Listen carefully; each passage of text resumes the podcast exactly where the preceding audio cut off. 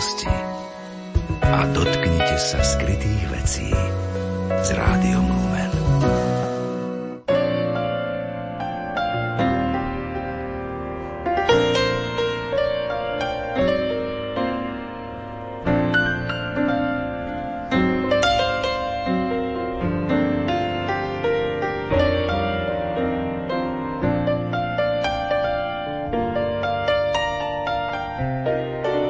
Koncom septembra na Slovensko zavítala už po niekoľkýkrát známa česká teologička, psychoterapeutka a autorka niekoľkých kníh na hlboké duchovné témy Kateřina Lachmanová.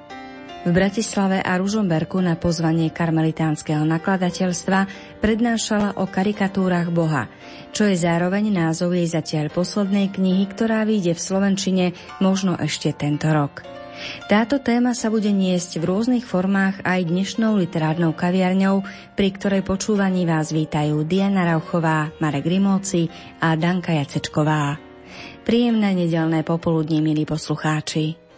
Chvalte hospodina všechny národy, všichni lidé, chvalte ho zpěvem. Neboť se nad námi mohutně klene jeho milosrdenství Hospodinova věrnost je věčná. Halíš se světlem jako pláštěm, rozpínáš nebesa jak stanovou plachtu, mezi vodami si kleneš síně, zmračen vůz si činíš. Znášíš se na perutích větrů, z si činíš svoje posly sluhy z plamenů. Hospodina všechny národy, všichni lidé, chvalte ho zpěvem neboť se nad námi mohutně klene jeho milosrdenství. Hospodinova věrnost je věčná. Všechno s nadějí vzlíží k tobě, že jim dáš pokrm v pravý čas, rozdáváš jim a oni si perou. Skryješ tvář a propadají děsu, odejmeš jim dech a hynou, v praxe navracejí, sesíláš svůj dech a jsou stvořeni znovu.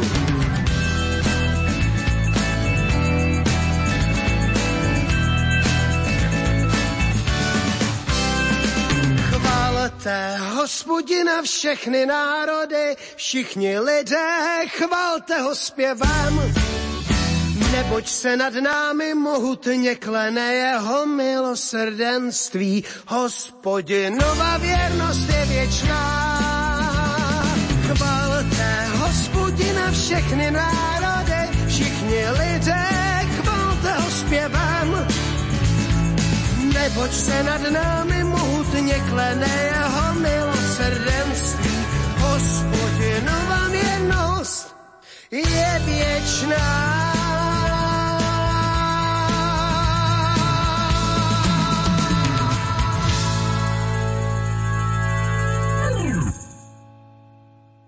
Ako som na začiatku spomenula, témou septembrovej prednášky Kateřiny Lachmanovej boli karikatúry Boha. Touto témou začneme aj náš rozhovor, presnejšie povedané vysvetlením, čo vlastne pod týmto slovným spojením máme rozumieť a akým spôsobom sa dotýka života každého z nás. Tak samozřejmě by bylo možná lepší mluvit eh, o Pánu Bohu nějak kladně, ale o karikaturách Boha je nutné mluvit proto, protože prostě jsou v oběhu. A ty karikatury Boha nebo karikatury obrazu Boha, jak si ho představujeme, nám vlastně blokují zdravý vztah k Pánu Bohu. A z toho důvodu o nich občas mluvím. Jsou to produkty naší psychiky a naše prostě představy, které se do něho promítáme, které většinou jsou zakořeněné z našich já nevím, vztahů z dětství, nejčastěji ze vztahu s tatínkem nebo s autoritami, které jsme potkávali, částečně také z formace náboženské, jak nám někdo o Bohu vyprávěl nebo svým chováním nám ho prezentoval. A říkám, pokud jsou hodně nezdravé nebo hodně vyšinuté originálu, tak nám překážejí ve vztahu k Bohu. A někdy dokonce deformují a karikují celý náš křesťanský život. Zrejme sa počas svojej praxe psychoterapeutky dosť často stretávate práve s týmto problémom, keď ste sa rozhodli o tom napísať aj knihu. Ano, to je pravda. hodně, hodně se s tím setkávám i třeba v čase nějakých rekolekcí, když rozprávím s lidma, ale hodně také v psychoterapii s lidmi, kteří žijí v církvi, někdy i pracují v církvi. Ku podivu, někdy je veliký rozdíl mezi tím, co by člověk teoreticky o Pánu Bohu řekl a jak ho vlastně vnímá a jak to vyplyne z jeho postojů v různých třeba krizových situacích tam může být veliký rozpor té vědomé a nevědomé úrovně, jak Boha vnímáme a jak s ním vlastně, jaký vztah s ním máme. Takže ano, setkávám se s tím často a proto se tím zabývám a myslím si, že má smysl, i když člověk získá třeba aspoň náhled na to, jak to vlastně on sám má. Možno trošku otázka na telo, čo vy a povedzme vaše, ak to tak odvážne nazvem, karikatúry Boha. Riešite aj vy v sebe niekedy takéto problémy, že máte nejaké potiaže vysporiadať sa s určitými záležitostiami týkajúcimi sa viery a Boha? Nedovedla bych pojmenovat teď, možná z božího pohledu asi to tak je, že každý z nás má v něčem ten obrázek o Pánu Bohu ještě jako ne, nedovyvinutý, nedokonalý. To určitě tak bude, protože i Apoštol Pavel říkal, poznáváme z částky a až jednou uvidíme tváří v tvář možná dokonce ještě i na věčnosti bude se prohlubovat to naše poznání, že to nebude statické. Ale ano, ve svém životě jsem určitě měla období, kde se teď podívám zpátky a vím dokonce jasně, která z těch karikatur tam byla převažující. To nebudu tady říkat do rádia, ale že to někdy je spojený i s takovými třeba bolestnými událostmi v životě nebo nějakými vztahy dlouhodobými, které byly víc deformační než formační.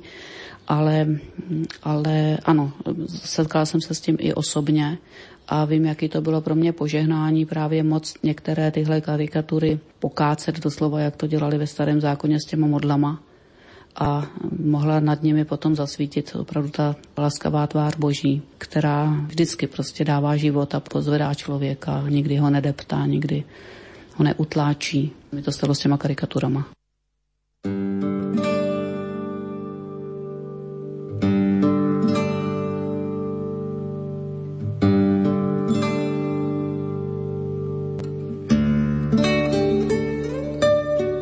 predstavou Boha sa nerodíme, ale postupne ju získavame. Základné prostredie, kde sa nám obraz o Bohu utvára, je určite rodina. Ale pôsobia na nás i ďalšie životné skúsenosti a vplyvy, predovšetkým prostredie a mentalita miestnej cirkvy, ak v nej žijeme. Dokonca i človek, ktorý v cirkvi nežije, si nejaký obraz Boha vytvára – a to podľa toho, čo hlásajú, vyžarujú a konajú tí, ktorí sa Božím menom oháňajú. Inými slovami, obraz Boha, ktorý predkladajú a ktorému veria kresťania, má veľký vplyv i na tých, ktorí v cirkvi nežijú. Niekedy pozitívny, inokedy negatívny. Pokiaľ kresťania svojim životom vyžarujú alebo i priamo hlásajú karikatúry Boha, hoci len nevedomky, sami vzbudzujú u svojich súčasníkov odpor voči Bohu a cirkvi. Na toto upozorňujú otcovia druhého Vatikánskeho koncilu, keď hovoria Nemalý podiel na vzniku ateizmu môžu mať veriaci tým, že zanedbávajú náboženskú výchovu, skreslene podávajú náuku a majú nedostatky vo svojom náboženskom, mravnom a sociálnom živote. O nich platí, že pravú tvár Boha skôr zastierajú, než ukazujú. Takže i sami kresťania môžu pravú tvár Boha skôr zastierať, než ukazovať. To je dosť závažné zistenie. Ale ako sa to vôbec môže stať? Akým spôsobom môžu práve kresťania odovzdávať na miesto Božieho obrazu iba Božiu karikatúru? Keby sme slova koncilových otcov zhrnuli vlastnými slovami, deje sa to niekoľkými spôsobmi. Najmä tým, že po A Kresťania na odovzdávanie náuky o Bohu či na evangelizáciu vôbec nedbajú. Po B. Náuku o Bohu síce odovzdávajú, ale skreslene. Po C. Náuku o Bohu síce podávajú neskreslene, ale praktickým životom ju opäť popierajú.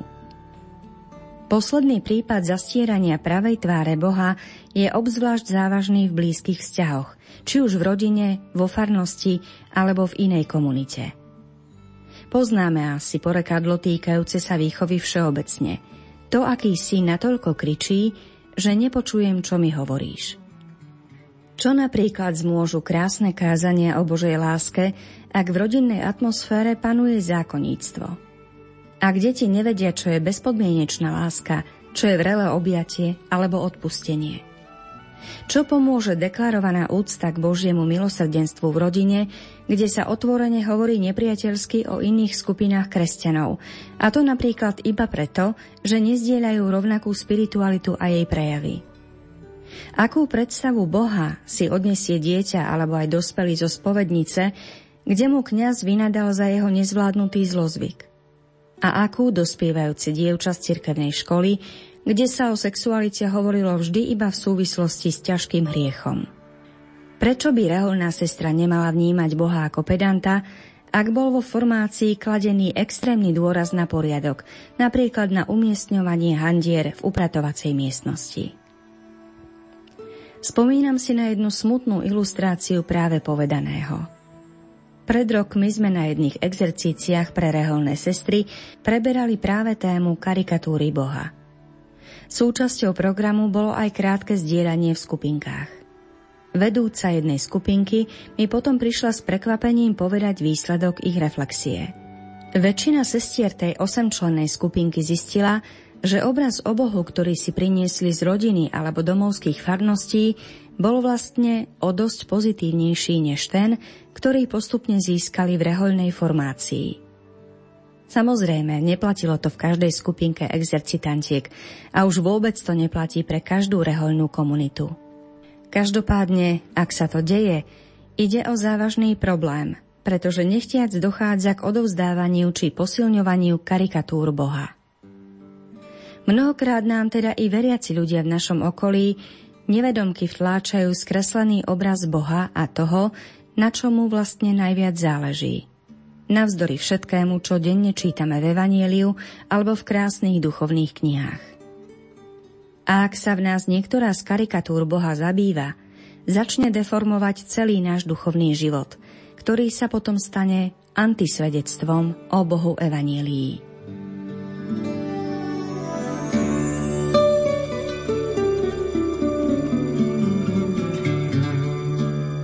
Ak sa túžime karikatúr Boha zbavovať, musíme vedieť, že stojíme pred náročným projektom, ktorý bez Božej milosti skončí fiaskom. Ale nie sme ponechaní úplne vo vzduchu, na pospas svojim dojmom, všetkým zmateným signálom od ľudí okolo a svojim obmedzeným skúsenostiam. Nie je to beznádejná práca, pretože sa nám ponúka množstvo kvalitných zdrojov, z ktorých môžeme čerpať pre tieto reštaurátorské pokusy. Máme k dispozícii hneď niekoľko solidných prameňov poznania Boha. Prvým z nich je Božie slovo a jeho výklad v cirkvi.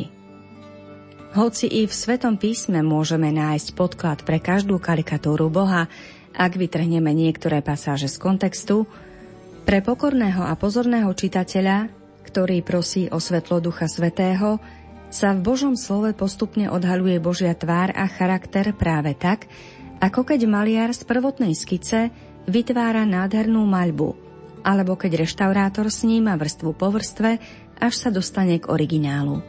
Dôležité pritom je Božie slovo nielen študovať, ale tiež naň reagovať. Iba vtedy sa stáva prameňom poznania živého Boha, ako zdôraznil pápež František v nedávnej encyklike. Viera je odpoveď na slovo, ktoré sa obracia k nám osobne. Odpoveď onomu, ty, ktoré nás volá menom. Viera vidí do tej miery, nakoľko ide dopredu, nakoľko sa odváži vstúpiť do priestoru otvoreného Božím slovom. Druhým prameňom poznania Boha je Ježiš Kristus, syn Otca, ktorý bol poslaný, aby nám o Otcovi nielen hovoril, ale sprítomnil nám ho v našom strede. A slovo sa telom stalo a prebývalo medzi nami. Kto vidí mňa, vidí Otca. V podobenstve o marnotratnom synovi Ježiš nezjavuje iba milosrdenstvo Otca, ale i vtelenie tohto Božieho milosrdenstva, ktoré sa udialo v ňom samom. On sám je milosrdenstvo. My dnes Ježiša Krista svojimi zmyslami nevnímame. Nemôžeme povedať za poštolmi, že sme sa ho dotýkali svojimi rukami. Ale skrze Ducha Svetého je stále živo prítomný v cirkvi, dokonca i v našich srdciach. Preto potrebujeme Ducha Svetého, ak túžime po vernejšom poznaní Boha Ježišovi Kristovi. Vzývajme Ducha Svetého, ak chceme, aby Pán vierou ožil pred našim duchovným zrakom. Ak sa usilujeme žiť viac v jeho prítomnosti. Tretím bodom je svedectvo Božích mužov a žien, od prorokov, apoštolov, svedcov až po zvláštnu kategóriu kresťanských mystikov, ktorým bol daný mimoriadný dar skúsenosti so živým Bohom, dar poznania Boha a jeho ciest. Iba niektorí z nich sprostredkovali svoju skúsenosť s Bohom písomne ďalším generáciám. Sú medzi nimi vzdelanci a jednoduchí ľudia, muži i ženy – Ľudia všetkých stavov a národov, všetkých čias, ale ich svedectvo má veľkú váhu osobnej skúsenosti. Preto môžu opakovať so svetým Jánom a apoštolmi. Čo bolo od počiatku, čo sme počuli, čo sme na vlastné oči videli, na čo sme hľadeli a čoho sa naše ruky dotýkali, to zvestujeme. Slovo života.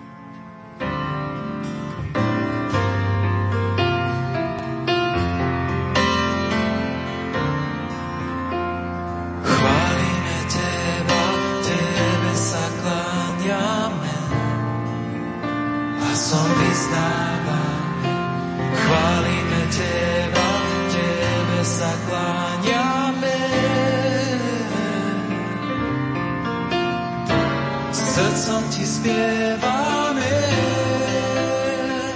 Ty si hoden, Ježiš si hoden, chválime Teba, Tebe sa kláňame. Chválime Teba. Chválime Teba, Tebe sa kláňame.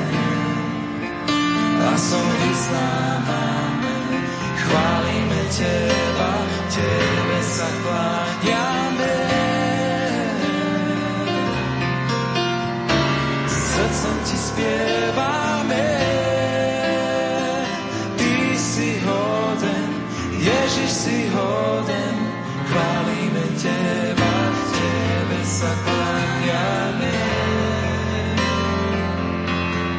Dôstojný pán si, ty dôstojný pán si, hoden chváli až na veky. Ty dôstojný pán si, dôstojný pán si, hodný chváli až na. Ty dôstojný pán si, dôstojný pán si, hodný chváli až na.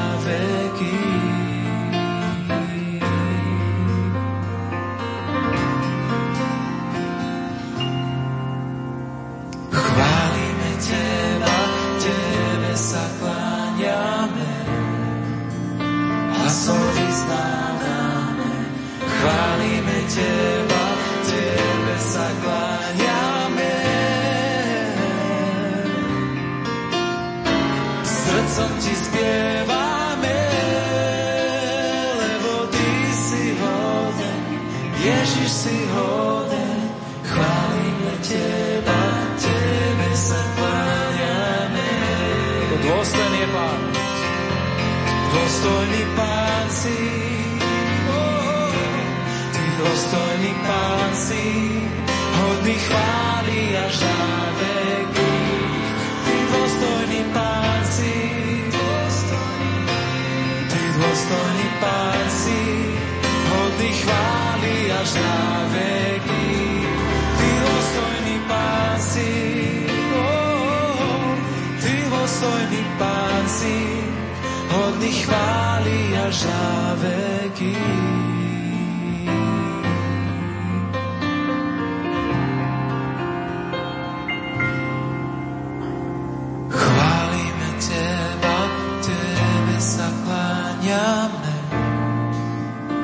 hlasom vyznávame.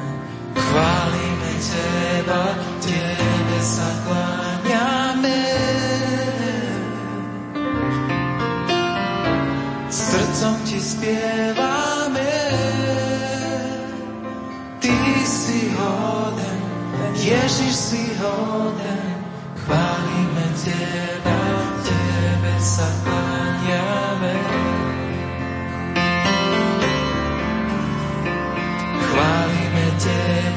Tebe sa kláňame. Chválime Teba, Tebe sa kláňame. Skúsme sa pozrieť vo všeobecnosti, aké sú také najčastejšie karikatúry, ktoré sa v našich životoch vyskytujú. S čím sa tak najčastejšie stretávate? Mohou se pojmenovávat různě, takže to není prostě dogma to, co teď řeknu, to je jenom pokus nějak se přiblížit té podstatě problému. Ale třeba ta karikatura boha policajta, toho, který jenom vychytává přestupky, které děláme a trestá je. A nic vlastně ho zajímáme jenom v téhle dimenzi.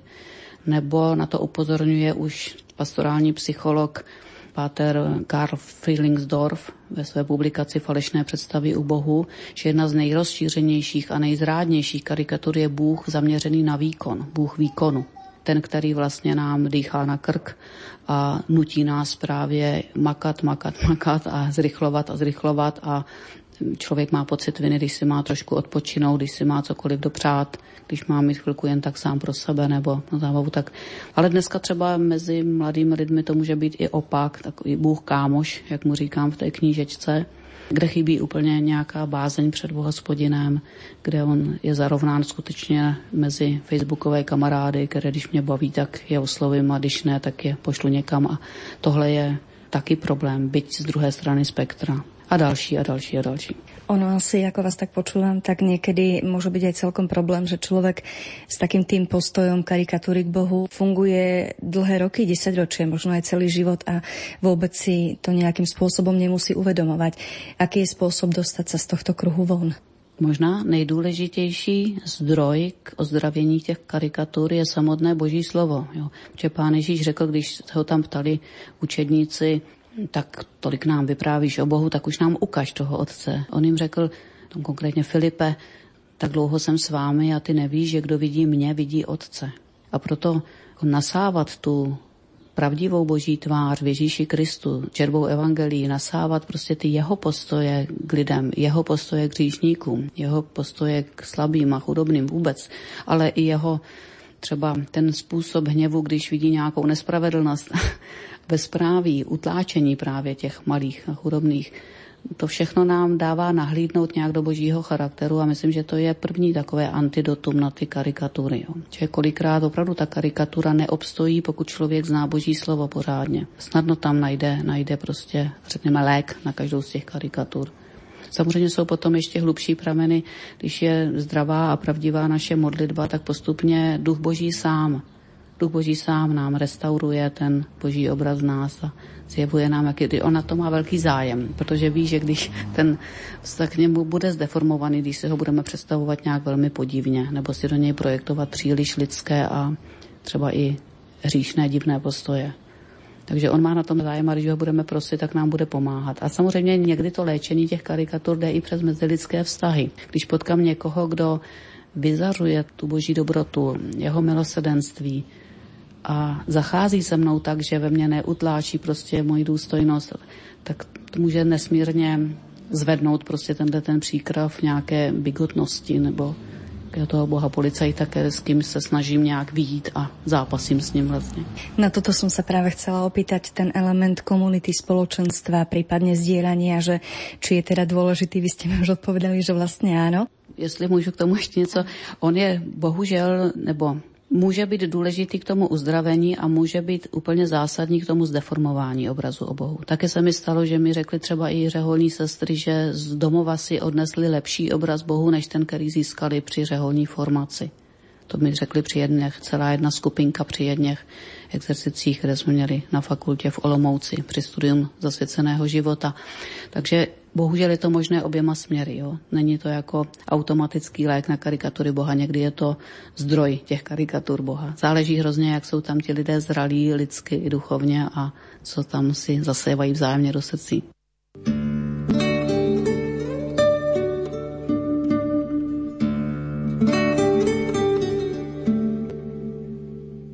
Priviesť človeka, ktorý to potrebuje, pred Ježiša. Ako dobrý obraz modlitby príhovoru nám môže poslúžiť príbeh o štyroch mužoch, ktorí priniesli k Ježišovým nohám ochrnutého človeka. Vynaložili na to nemalú námahu, pretože sa k Ježišovi cez tlačenicu nemohli dostať. Chorý asi nebol najľahší, keď ho niesli štyria muži. Navyše s ním museli vyliesť až na strechu, časť z nej odkryť a spustiť ho cez otvor dole pred Ježiša. Je zaujímavé, že o viac sa už nestarali. Nezdá sa, že by Ježišovi vysvetľovali, čo chorému presne je a čo má s ním robiť. Jednoducho mu ho celkom zverili. Nech on sám rozhodne, aké uzdravenie dotyčný potrebuje. Veď meno Ježiš znamená Boh je spása. A spásou sa v hebrejskej Biblii rozumie uzdravenie v tom najplnšom zmysle slova. Uzdravenie vo všetkých mysliteľných dimenziách človeka.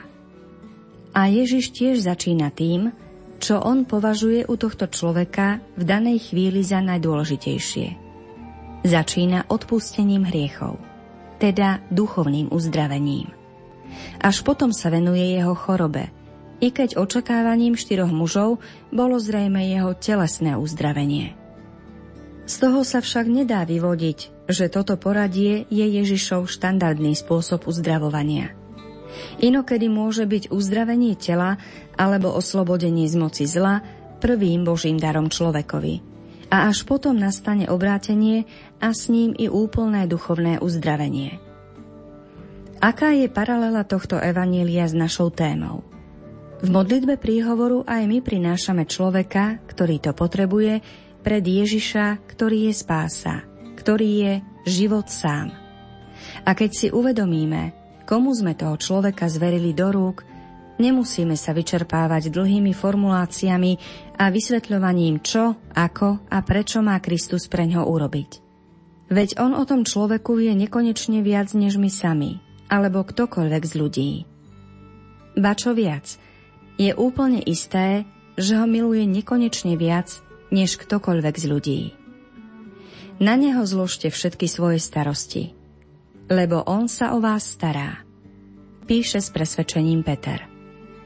V knihe Putovanie k pravde Stinisen vyzýva, aby sme sa v modlitbe príhovoru nechali inšpirovať blahoslavenou Alžbetou od Najsvetejšej Trojice.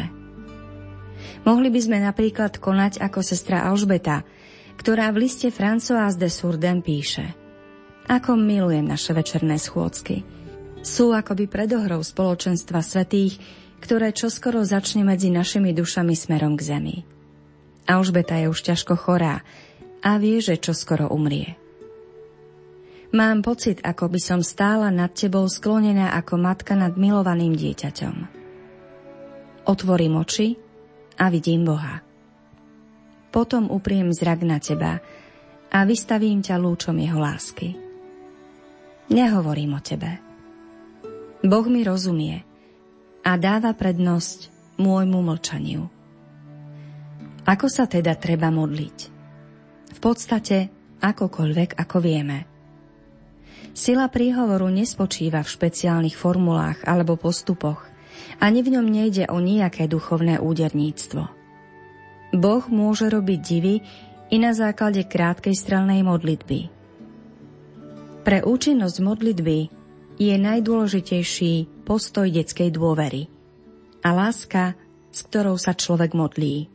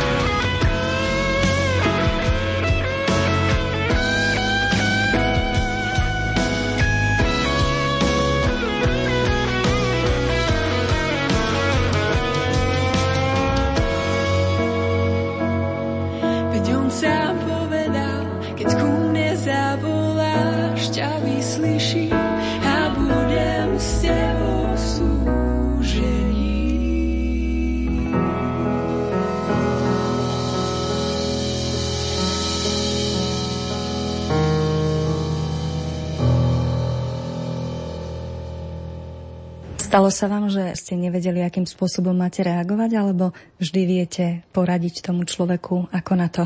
Ono, psychoterapie není úplně o tom eh, radění. Je to takový dlouhý proces, kdy vlastně člověk dává spíš jako zrcadlo tomu druhému, aby mohl on postupně propátrat v bezpečném prostředí to svoje nitro, pojmenovat si ty věci a tím se nastartují sami v něm ozdravné procesy. A právě já teda mm, zasám takový směr psychoterapie, který počítá i s Pánem Bohem. A viděla jsem moc krát s velkou vděčností, že to, co žádná rada by nepomohla, protože ten člověk třeba přijal spoustu hezké formace, dokonce četl spoustu krásných knížek o Pánu Bohu, ale ta spodní emoční patra prostě byla úplně v protisměru. Ty jeho zkušenosti, třeba někde z dětství, nebo nenávist sama k sobě, nebo prostě právě nějaký ten náročný otec, nebo někdo, kdo ho utláčel, vytvořili ten pavztah k Pánu Bohu. A v těchto situacích vím, že já toho moc nemůžu. Já můžu něco mluvit, ale to je to úplně sjíždí po tom člověku, vůbec to nezasáhne, ta hluboká patra. Ale když se nějak získá ten náhled za to, že to takhle vlastně není, jak to vnímá, tak to už je první takový otřes, který těmi pevnostmi zatřese. Ale pak je hrozně důležitá fakt i boží milost, která do toho vstoupí někdy velice překvapivě a že najednou přicházejí impulzy pro toho člověka z božího slova, z nějakých vztahů, někdy v osobní modlitbě, které způsobí to uzdravení, které způsobí postupně, že se jako kdyby probere ze sna a najednou zahlédne, zahlédne toho Boha úplně v jiném světle a začne se odvíjet úplně jiný způsob vztahu s ním. Je to proces většinou, to není opravdu den ze dne, ale někdy jsem viděla až jako zázraky boží, jak do toho boží milost umí říznout aby se to začalo klubat. Jak, opravdu, jak když se vajíčko rozloupne a jaký to opeřenec jo, vylezá ven, ještě není schopný života, ale za čas ano, se, se spevní úplně nějaké jiné bytí, jiný vztah prostě s Bohem. Tak to jsem viděla moc krát. Když jsem psala knížku o milosrdenství, tak samozřejmě se to týká také karikatur Boha, anebo prostě toho, jaký je, jaký je Bůh. Když píšu o smíření, nebo jsem psala to vězení s klíčem uvnitř, tak taky se to týká obrazu o Bohu a, jo, a zase se to týká oblasti milosrdenství. Ale to nevidím jako problém, že se to propojuje, naopak jako velkou pomoc. Kolikrát i při těch přednáškách, že tomu říkám u sebe, že to mám takové květákové myšlení, že se to nabaluje do všech stran, spíš musím trošku se snažit ukazňovat, abych nezmátla ty posluchače příliš rychlým přeskakováním z jednoho na druhé, ale jsem ráda, že to vlastně se to vylupuje pro mě v nějakých souvislostech, všechna možná témata evangelijní, že to opravdu souvisí.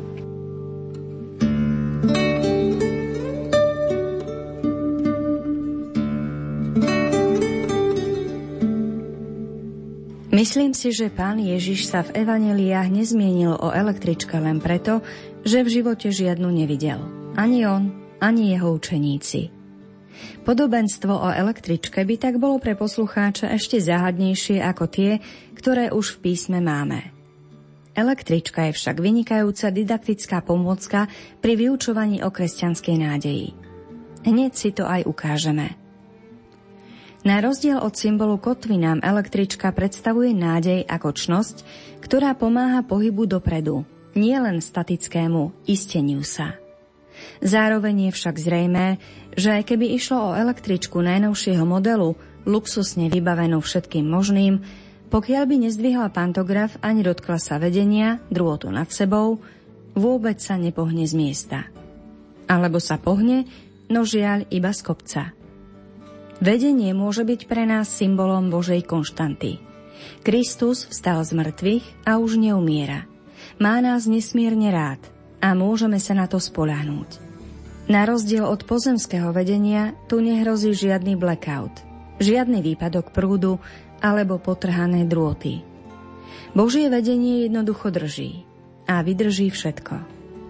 Rovnako však platí, že aj keby sme mali luxusnú električku a bezporuchové vedenie a zároveň nemali zdvihnutý pantograf, teda zariadenie na streche električky, ktoré sa musí dotknúť drôtu, električka by sa vôbec nepohla z miesta. Okrem toho je zrejmé, že zdvihnutie pantografu určite vyžaduje istú energiu. Samo sa to nestane. Pohyb kovovej konštrukcie z dola nahor musí prekonať zemskú príťažlivosť. Určite aj nejaké trenie v pántoch a kto vie čo ešte. Technici nech mi láskavo prepáčia toto brutálne fušovanie do ich odboru. Skrátka, samo a bez vydania energie to nepôjde, aj keď sa pantograf zdvíha práve preto, aby sa napojil na energetický zdroj. Zdvíhanie pantografu nám napovedá, že aktivácia čnosti nádeje tiež niečo stojí. Nemusí to ísť úplne samo. Aj pri dúfaní v Boha musíme prekonávať zemskú príťažlivosť. Pri najmenšom príťažlivosť ľudskej logiky, ktorá nám v mnohých situáciách radí, že už nič nemá cenu, pretože sme predsa vyčerpali všetky ľudské prostriedky. Zaujímavé je, že o Abrahámovi písmo hovorí, že on proti nádeji v nádeji uveril. Svetý Tomáš Akvínsky dokonca prehlásil, že kresťanská nádej má v sebe v podstate istú zložku agresivity – Rozhodne nejde o pasívnu, vyčkávajúcu čnosť, dobrú len pre tých, ktorí sa nevedia sami popasovať so životom. Podobenstvo o električke má ešte jeden výpovedný rozmer. Električka by nemala veľký zmysel, keby jazdila po meste prázdna, iba s vodičom. Zmyslom jej existencie je, aby sa v nej odviezlo čo najviac ľudí. A podobne pravá kresťanská nádej je vždy aj dúfaním pre druhých, za druhých.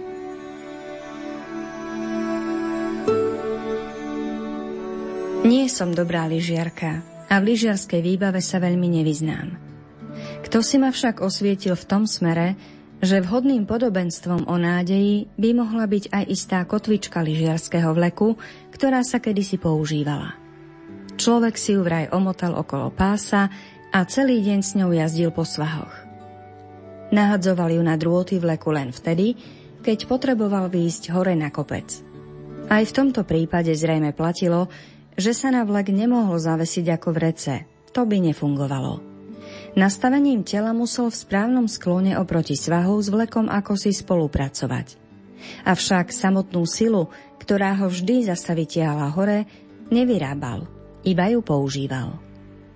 S nádejou je to podobne. Jej prostredníctvom sa napojíme na zdroj sily, ktorá nás ťahá nahor. Niečo nás to stojí, no oveľa viac tým získavame.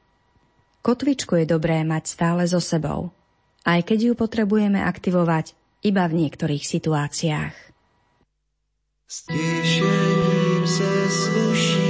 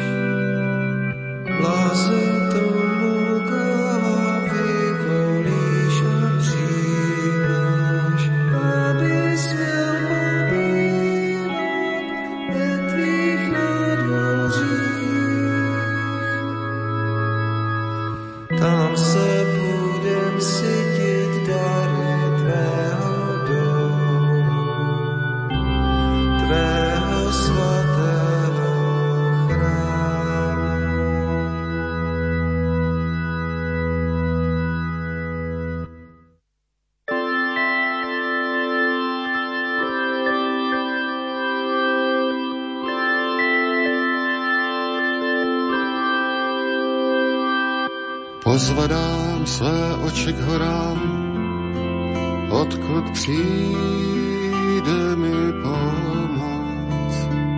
Pomoc mi přichází od hospodina hodočiny, nebesa i zemi. Nedopustí, aby uklouzla tvá noha, nedříme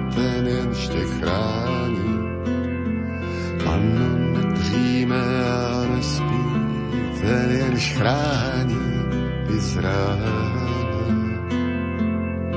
Hospodin je tvůj ochránce, je ti stínem po pravici. Ledna tě nezasáhne slunce ani měsíc za noci. Hospodin tě chrání ode všeho zlého, on chrání tvůj život. Hospodin bude chránit tvé vycházení a vcházení nyní i na věky.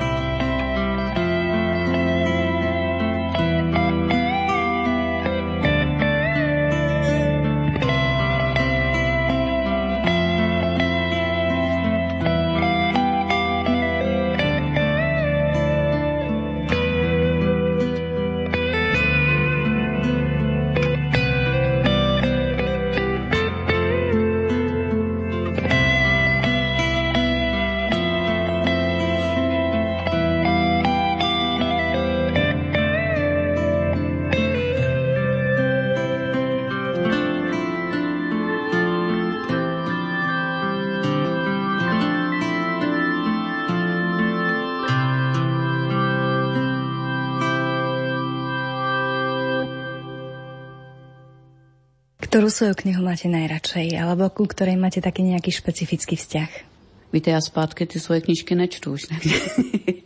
Maximálně jsem tam někdy nějaký třeba příběh, který se hodí potom, když, když to téma chci nějak rozprostřit posluchačům, tak třeba čtu některý ten příběh zvlášť. Asi nejradši jsem měla ku podivu tu knížečku o milosrdenství, takovou malou, bylo to jenom 40 krátkých úvah, ale to proto, že prostě to téma je mi blízké. Ale zajímavé je u nás třeba v Česku rozhodně je nejpopulárnější, nej, nejčtenější a pořád znovu vydávané, dotiskované je vězení s klíčem uvnitř, na Slovensku zamknuté zvnútra a také dvojí tvář lenosti. Takže dost takový, jo, jedno je spíš takový možná, nevím, no, obě jsou nějak náročné, dávají do pořádku nějakou oblast našeho života, není to vlastně nějaké jenom pozbudivé čtení, ale ku podivu hodně lidí asi, asi je přitahuje ta praktičnost prostě toho pojednání že nějak něco konkrétního vidí. Pro mě je hodně živé, ale i říkám to téma milosrdenství, možná dokonce časem se schopím, že ještě něco dalšího o tom napíšu. A vnitřně mi s tím souvisejí i ty karikatury Boha, takže za tu knížku, že mohla vzniknout, byť je taková malinká útlá, tak jsem za to taky moc ráda, protože jedině, když se odblokují ty karikatury, tak může vyvstat ta tvář Boha milosrdného, o které třeba tolik mluví teď i papež František.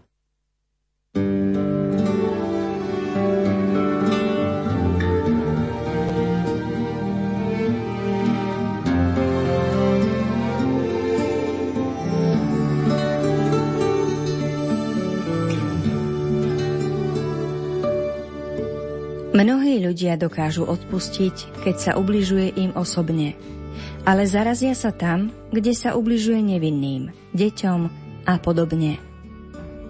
Prišla za mnou žena vo veku okolo 40 Mala dospelú dceru, ktorú bezmedzne milovala a pre ktorú žila.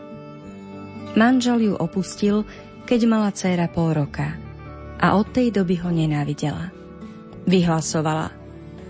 Čím mne ublížil, to som mu dávno odpustila. Ale ako kvôli nemu trpelo moje dieťa, keď muselo vyrastať bez otca. Boh nám dal také krásne a milé dieťa a on v mene toho dieťaťa mu nemôžem odpustiť. Ako to v takýchto prípadoch býva, celé roky vštepovala túto nezmieriteľnosť voči otcovi aj svojej cére. Vôbec jej nedochádzalo, že jej tým zasieva do srdca i nedôveru ku všetkým mužom – čím jej môže do budúcnosti veľmi skomplikovať život. Dlho mi trvalo tú ženu presvedčiť, že práve v mene toho dieťaťa je potrebné odpustiť. Že jej svojim postojom ubližuje, nehľadiac na stav jej vlastnej duše. Povzbudivejšie svedectvo zo svojho detstva mi povedal jeden jezuita zo Španielska. Bolo nás doma 5 detí. Počas občianskej vojny v Španielsku Niekto udal môjho otca a komunisti ho zabili. Raz sme sa so súrodencami rozprávali. Keby sme len vedeli, kto nášho ocka udal, tak by sme sa mu pomstili. Počula to mama a i hneď zasiahla. Deti, i keby sme vedeli, kto bol ten človek, nepomstili by sme sa mu. Súdiť prináleží pánovi a my sa máme za svojich nepriateľov modliť. Pán sa o nás postará. A na podiv, i keď sme bez otca mali ťažkú finančnú situáciu, mamička nás vychovala. Všetkých 5 detí nakoniec vyštudovalo vysokú školu. Dvaja z nás sú dnes dokonca kňazmi. Na túto matkinu lekciu som nikdy nezabudol. Odpúšťanie iste neznamená nazývať čiernu farbu bielou, ospravedlňovať a popierať každé zlo, ako by sa nič nestalo. Veď i Štefan sa pri kameňovaní modlil, Bože, nepripočítaj im tento hriech. Nehovoril, to nič, mňa to vlastne ani nebolí, veď oni to myslia dobre, pomáhajú mi iba do neba. Odpustenie rovnako neznamená schvaľovať zlo. Veď Boh sám nenávidí hriech, ale miluje hriešnika. Ježiš trvá na tom, že aj zlých a hriešných ľudí máme milovať, modliť sa za nich a žehnať im. Ale to rozhodne nie je ľahké a pre človeka prirodzené. Väčšinou, keď nemôžeme súhlasiť s tým, čo dotyčný človek robí, odmietame i jeho. Zatvrdíme voči nemu svoje srdce. Je ťažké oddeliť hriech od hriešnika, zvlášť keď nejaví ani náznak kajúcnosti. Mnohí sa pýtajú, a to mám odpustiť i vtedy, keď ten druhý vôbec o moje odpuštenie nestojí a neprosí oň? Určite áno. Veď i Ježiš vyslovil slová odpustenia na kríži vo chvíli, keď ho o odpustenie nikto neprosil. Takisto Štefan pri svojom kameňovaní. Nikto ho o odpustenie neprosil a predsa už odpustil, ba dokonca sa prihováral u Boha, aby odpustil jeho trízniteľom. Isté, Neznamená to, že za každým i hneď za svojim protivníkom pôjdem a poviem mu do očí Človeče, oznamujem ti radostnú novinu. Už som ti všetko odpustila, úplne všetko, čím si ma kedy štval a čo si mi kedy vyviedol. S najväčšou pravdepodobnosťou by sa druhý skôr urazil. Možno by sa na mňa osopil. Čože? Čo ty mi máš čo odpúšťať, keď ty si zase... a tak ďalej, a tak ďalej. Domnievam sa, že vysloviť odpustenie môžeme a máme jedine tomu, kto si svoju vinu voči nám uvedomuje. Pritom ale odpúšťať máme o mnoho skôr. Najlepšie hneď, keď si uvedomíme, že vôbec je čo odpúšťať.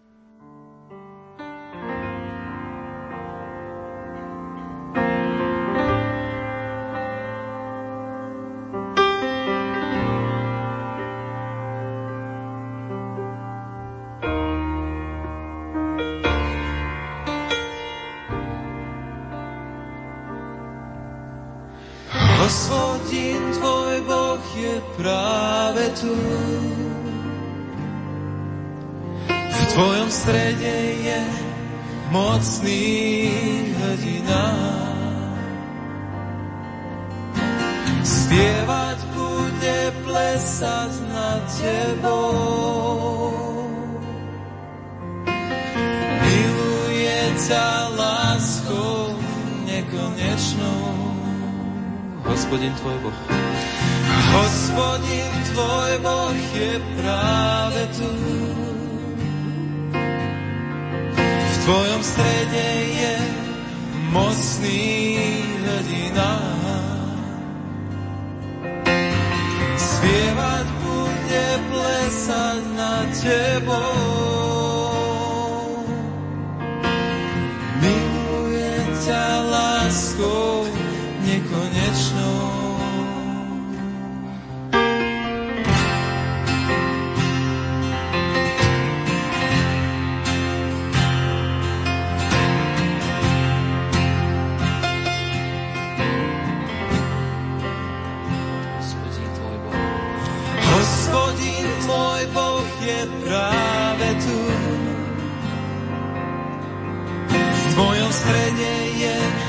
Mocný hrdina.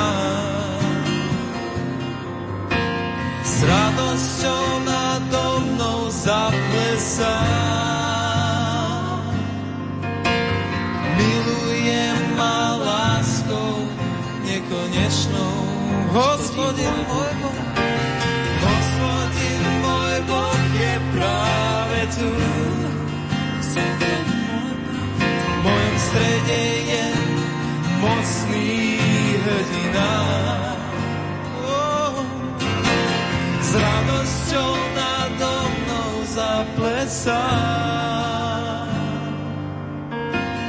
Miluje ma láskou nekonečnou. Hospodin tvoj Boh je práve tu. Hospodin tvoj Boh je práve tu. Hospodin tvoj Boh je práve tu. Mm, hospodin tvoj Boh je práve tu. Hospodin môj Boh je práve tu.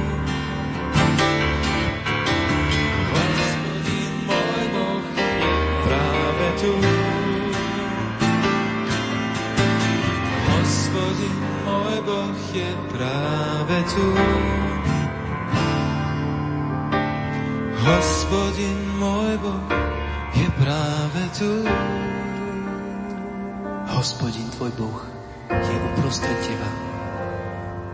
Ako zachraňujúci hrdina. On radosne zaplesá na tebou, obnoví ťa vo svojej láske. Bude s plesaním jasať nad tebou.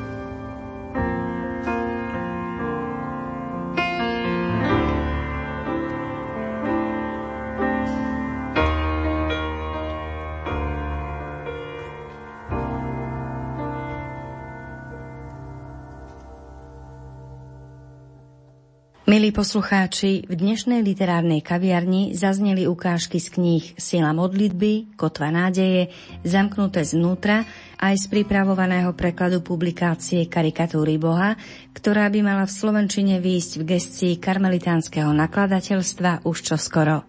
Priebežné informácie o jej vydaní nájdete na internetovej stránke www.kna.sk. Za pozornosť vám okrem autorky Katky Lachmanovej ďakujú aj Diana Rauchová, ktorá vyberala hudbu, technik Marek Rimóci a Danka Jacečková, ktorá vás reláciou sprevádzala. Prajeme pohodový zvyšok nedele. Svůj křích jsem před tebou přiznal. Svou nepravost jsem nezakrýval Řekl jsem, vyznám se hospodinu ze své nevěrnosti. A ty si ze mě sněl nepravost, hřích můj.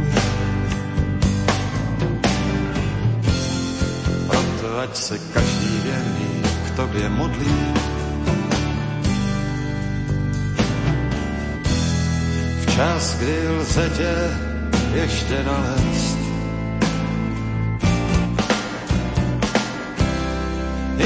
se vzdulo mocné vodstvo. K němu nedosáhne. Ty smá skrýše, ty mě chráníš před soužením. Nad tím, že jsem vyvázl, zaplesá všechno kolem.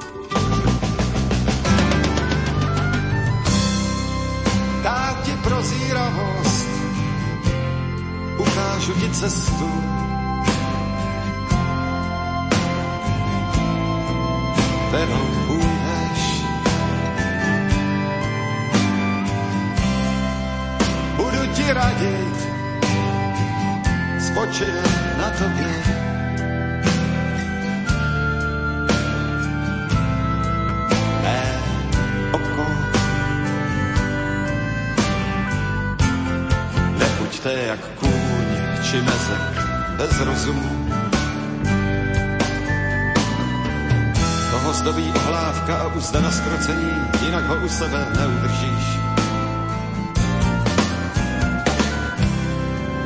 Mnoho bolesti postihne své